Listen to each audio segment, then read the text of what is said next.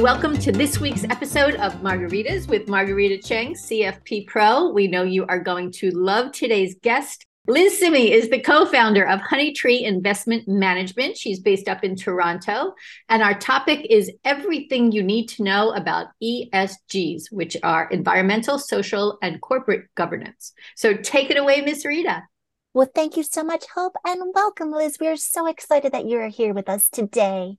I am thrilled to be here with both of you. So, we are going to talk about ESG. So, let's just jump right into it. I don't like to use a lot of acronyms without explaining what they are. Hope did a great intro. But if you don't mind, for our viewers and listeners, what is ESG? ESG has a lot of definitions, and it's a very confusing acronym for everybody inside the investment industry and outside of the investment industry. But ultimately, what it means is environmental, social, and governance factors related to companies, big and small, not just publicly listed ones. And, I like to describe it as all the non financial factors. You know, when we're in the investment world, we traditionally think of financial uh, outputs and inputs that a corporation has. ESG really encapsulates all of the non financial inputs and outputs that a company has. And they actually don't fit nicely in E, S, and G buckets. That's one of the big problems with the acronym. Inputs and outputs that a company has all overlap. They're all complex. They all overlap with financials as well. And so ESG, it separates things like worker safety and, uh, you know, taking care of the environment from the operations of a company when in fact those are the operations of a company that when people say ESG, they're really referring to the non traditional financial factors that we look at in terms of company reporting performance and, and how they'd operate. So that's that's the quick answer, but we could talk about it for a hundred years. Um, it's it's such a complex topic. No, I love it, and that was so helpful. So, why, in your opinion, on this could be looking in or being in the industry, are investors interested in ESG and impact related investment products and strategies? There's a whole bunch of reasons. It started a long a number of decades ago with mainly religious investors working on things like gun safety, the apartheid, um, and various activities where they were very specifically saying, you know, if we're trying to do good in the world, we want to also do good with our investments, whatever that good looks like and however we achieve that. Um, and it has evolved to a whole bunch of options. So, so the original we'll call it the original apartheid focused religious investors evolved into SRI. So socially responsible investing, where we began excluding companies in, in investment portfolios um, that did stuff that was deemed bad, you know, whether that's tobacco or weapons or, um, you know, the, the Catholic groups, for example, would uh, exclude companies involved in anything related to abortion or birth control. Um, so there is actually a whole bunch of different angles to this, and it's very fascinating. But as it's evolved even more, companies have started reporting relatively standardized data that uh, you know whether it is worker safety or or the the you know the weapons they produce but also their diversity.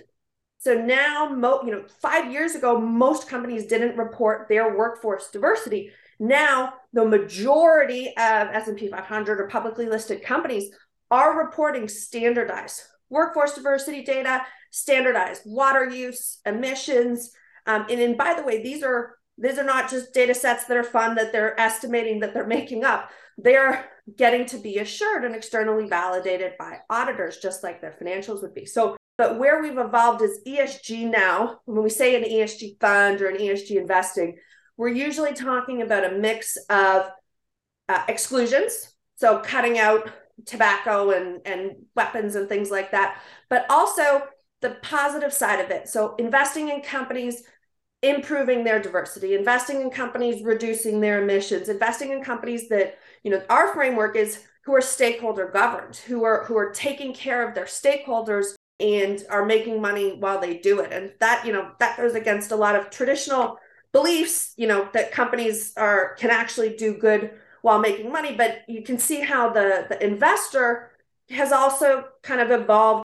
You know, if you're if you're a passive investor, that's part of your values. If you're a you know you like the new IPOs, that's part of your values. And, and so you see the same stuff happening in ESG land, as I like to call it. And so there's a broad, there's no right way to do ESG. There's no right way to invest. There's lots of wrong ways to do it, and there's lots of wrong ways to invest. But it's uh, it's a very fascinating space, and it's really about making products and investment portfolios that meet the end client's needs, uh, whatever those needs may be.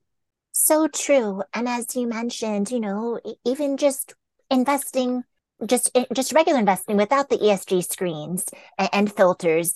Um, there's a right way to do it and there's a wrong way. But what really matters is what aligns with the investors' goals, objectives, and values.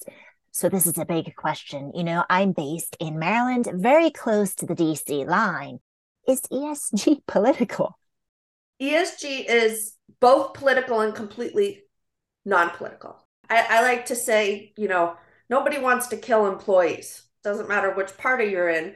Um, any well run business understands that employee safety is directly linked to the bottom line. Every company understands that the EPA is going to find them if they, you know, dump a whole bunch of stuff into a river. That has nothing to do with politics. You know, when we get into diversity and things like that, um, or even renewables, states like Texas are leaders in renewables. Countries like China are leaders in renewables states like Texas also have some leadership in the areas of equity inclusion, even though they might want to not might not want to admit it. Um, but it's you know the well-run companies all around the world understand that their workforce plays an important role in the local community. There's a uh, societal benefit which leads to a company benefit for more women, for example, being in leadership roles and having a higher pay right? And so well run companies, regardless of the political beliefs of the founders or where they're founded, understands that working, you know, um, reasonable minimum wages, all these kind of things that, that are not political in any way, shape, or form, does stuff get, you know, kind of grouped together? And you know, gun safety is a really great example, or guns, you know, it, does that overlap with political? sure. Um, there's not that many gun companies or, or, weapons companies out there too. So the idea that it's a you know a huge issue there are certainly overlaps with politics. People need to you know get past the political rhetoric to see what's actually going on in companies all over the place and and how they're driving change no, that is so well said. And I think the other thing that's really challenging for people, what one person believes to be socially responsible could be socially irresponsible for everyone else. But that's why it's important to have different strategies to appeal to the needs of different investors. So, as we wind down our conversation, this is a big question. How is ESG data being standardized? And how is it being used uh, for reporting to help both corporations and the investors? Probably the most complex question. And I don't even think most ESG folks know the answer to this. The US is actually driving it. And I think I surprise a lot of people when I say that the US is driving it because folks think it's Europe or Canada's a bit of a mess. But Europe was the European companies were the first ones to start reporting, we'll call it sustainability data because of the mandates and the big pensions and a, we'll call it a little more they, they were they were a little earlier on uh, being involved in we'll call it the ESG reporting space and, and the evolution of that. Fast forward, and this was, I don't know, 20 years ago, um, Sustainalytics and MSCI and all those companies kind of got started around then um, and, and building large data sets. The US, though, the Department of Labor specifically uh, mandated reporting for companies over 50 um, it is specifically a Hispanic initiative, but it's the in California, but it's the EEO1 reports. So all companies in the US for quite a while now have had to disclose to the Department of Labor their workforce diversity by gender and racial background by level. Lots of companies refuse to release that data publicly, but lots of other companies started releasing it publicly and started putting it into reporting. And that allowed the US listed companies to leapfrog Europe because Europe was only reporting gender diversity and not in detail and not in any truly standardized way. So the the EEO1 reports have become the basis since frankly since we started Honeytree in 2018. The, before then the, there was it was a bit of a mess and a, a lack of standardized data, but the Department of Labor reporting um, has really done a lot of driving. But most large corporations have settled on the GRI format, which I'm not going to go into acronyms or what it means, but it's basically when you look at a sustainability report, which is 200 pages, you go to the last five pages, and it's the list of standardized workforce and environmental and kind of governance related outputs that auditors are now using to report. And so that's kind of solidified globally. The big companies, anyways, and the smaller companies are catching up. This kind of useful set of quantitative ESG data um, where you're looking at year over year data. So now all the companies we look at are reporting gender diversity in leadership roles year over year, racial diversity in leadership roles year over year, water use year over year, you know, waste, recycling, emissions. And there's a lot of qualitative stuff in there, and there's a million other things you can look at. But we've gone from not standardized data in 2018 to a good chunk of large publicly listed companies reporting it in the same format. So I'm loving it. And so transparency is very important. So, of course, this is the opportunity for you to tell more about Honeytree Investment Management and how to learn more about ESG products. So, we're a very new and small firm. We're one of the few woman owned ESG shops in the world, which is fascinating how little um, gender and racial diversity there is in asset management ownership. Um, I invite everybody to check out our website, honeytreeinvest.com, where we have about 25 blogs all on ESG um, slash investment related topics, lots of podcasts, conferences, and things like that. Um, there are so many resources, whether it's your advisor, uh, you know, a fund company website. The US SIF is my favorite if you're an investment professional or you like the geeky investment stuff. We hope to launch uh, a vehicle so advisors and investors can access our strategy. But just like regular investing, there's everything from passive to systematic to active, um, and there's there's a whole bunch of you know other uh, other ways that folks do ESG. So th- there's not one right way to do it. Um, so in your research, don't assume that, you know, whether, you know, it's Goldman or UBS or whoever is that, you know, there, there's many, many ways and many um, approaches. And there's, there, there might not be exactly what fits your needs now, but in the next five to 10 years, we'll have an even broader set of investment options and it'll be very exciting and the data will be more uh, standardized and more exciting and we'll have maybe even more firms that are diversely owned uh you know selling esg strategies. I mean that's the that's that's the most important thing. If we're if we're we as an industry are going to sell diversity linked products we as an industry need to do a lot better at the diversity thing because it's about three or four percent of leadership and asset management is women and the racial diversity numbers aren't even counted um, and so we, we we have a lot of work to do beyond just building good products um, we need to enact change in our industry because that's that's what the end client also wants. So well said. Yes, it is ever evolving. New strategies are developing every quarter. And so it's so important to check out all the resources, particularly US SIF, United States Sustainable Investment Forum, and others. So back to you, Hope. Thank you so much, Liz. Thank you, ladies. Wow, Liz, that was an amazing education that you just shared with all of us. So, thank you so much for being on this week's episode of Margaritas with Marguerita Cheng, CFP Pro. I'm Hope Katz Gibbs, producer of the show. You just learned from Liz Simmie, co founder of Honeytree Investment Management. So, thank you, Rita. Thank you, Liz. And thank you to all of our listeners and viewers. We will be back next week with another episode. We'll talk to you soon.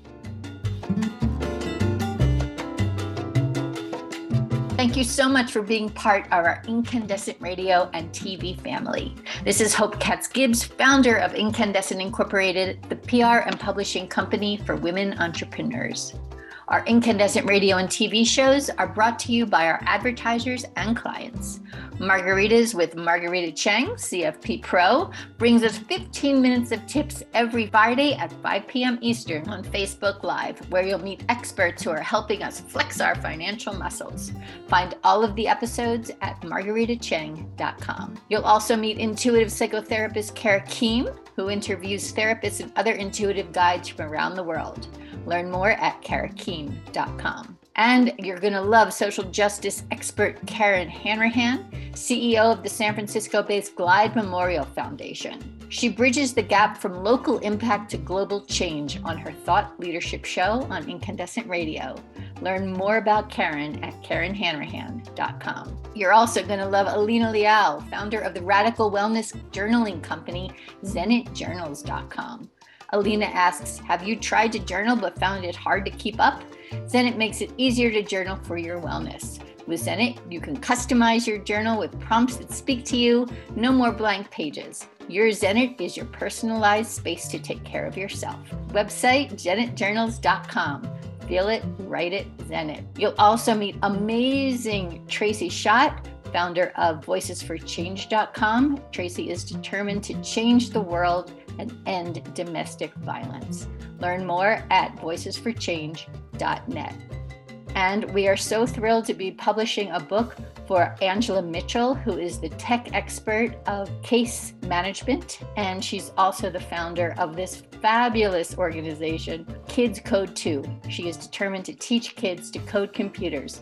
Talk about teaching a kid to fish. We invite you to discover and peruse all the Incandescent Incorporated websites, the magazine For Women, by Women, About Women, incandescentwomen.com. Our health and wellness magazine is beincandescent.com, the business of mind, body, spirit, soul, and heart. Our YouTube channel is incandescent.tv, and you can learn about our PR and book publishing services at incandescent.us. If you'd like to have your own radio and video show, check us out at incandescentradio.com, where you can see what we can do for you. These podcasts are also featured on iTunes, Spotify, and iHeartRadio. Our podcasts are produced by Brandy Wilsker. Our videos are produced by Nelson Benavides. Our website developer is Max Kukoy, and our incandescent illustrator and designer is Michael Glenwood Gibbs. If you'd like to learn more, please send me an email, hope at hopegibbs.com. Here is to your incredible, indelible, incandescent success. Much love and many thanks.